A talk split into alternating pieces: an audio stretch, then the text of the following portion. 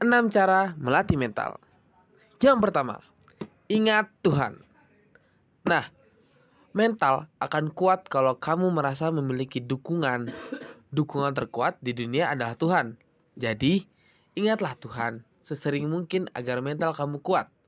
Percaya bahwa Tuhan tidak akan memberikan cobaan di luar kemampuan manusia, dan Tuhan akan selalu menyayangi kita di segala keadaan.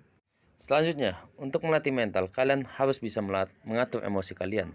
Karena jika kalian tidak bisa mengendalikannya, maka akan muncul emosi negatif dalam diri kalian. Dan juga memiliki kecerdasan emosional atau EQ adalah wajib untuk membangun mental yang kuat. Kamu harus bisa berlatih dengan cara membuka pikiran, belajar mengutarakan apa yang kamu rasakan dan pikirkan. Dan juga kamu harus bisa mengenali dan mengelola emosi orang lain, serta mengoreksi dirimu sendiri. Nah, dan yang ketiga, hiraukan omongan orang lain. Orang yang mengatakan bahwa kamu tidak berbakat, tidak akan sukses dan tidak akan bisa berubah adalah orang yang tidak ingin melihat kamu menjadi besar. Terus fokus pada proses kejar mimpi kamu dan jadikan cemoohan orang lain sebagai motivasi kamu untuk lebih sukses. Kalau kata pembina kita, Pak Cehas, jadikan Jadikan ocehan orang lain, jadikan cemoohan orang lain sebagai ajang untuk lebih improve diri. Jadi, jadikan ejekan mereka sebagai motivasi dan bahan bakar kita untuk terus maju ke depan. Selanjutnya adalah menghadapi orang yang sulit. Menghadapi orang yang sulit itu nggak gampang. Jadi kalian tuh pasti bakal lah ketemu namanya orang yang cerewet lah, atau suka mencaci kalian, hanya ingin menjelek-jelekan kalian, dan juga hanya membuat kita emosi. Tetapi kalian nggak perlu menghiraukan itu semua, karena pembina kami, pembina OSIS, mengatakan cara membalas hinaan yang elegan adalah dengan prestasi. Jadi yang perlu kalian lakukan adalah mengasah kemampuan diri kalian.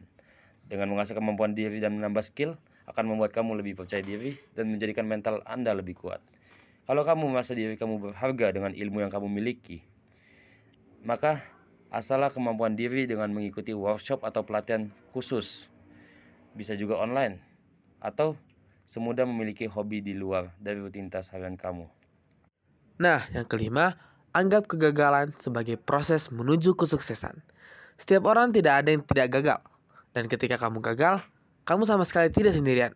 Bersyukurlah ketika kamu gagal, karena dengan begitu kamu diberikan kesempatan untuk mencoba lagi dari awal dengan cara atau metode yang lebih baik. Karena gagal adalah awal dari kesuksesan. Tidak ada orang sukses satupun di dunia ini yang tidak pernah gagal. Jadi, menerima kegagalan adalah hal yang penting untuk membangun mental orang sukses. Dan terakhir, usahakan lupakan masa lalu kalian dan jangan pernah mengkhawatirkan masa depan. Karena kalian tuh pasti punya masa lalu yang cukup menyedihkan atau kelam buat kalian. Dan kalian juga kadang-kadang itu suka khawatir dengan masa depan kalian tuh bakal jadi apa. Ntar kalian udah S3 tapi pas udah lulus bingung mau jadi apa gitu kan. Intinya lupakan aja dan nikmatilah hidup hari ini sebelum beranjak hari esok. Karena karena kemarin menentukan hari ini dan hari ini menentukan esok. Jadi kalian cukup menghargai diri kalian sendiri, percaya pada diri kalian sendiri, dan kembangkan menjadi sebuah karya yang dapat kamu banggakan. Dengan begitu kamu memiliki satu hal yang bisa dibanggakan dari diri kamu sendiri. Dan itulah 6 cara untuk mental. See you next time.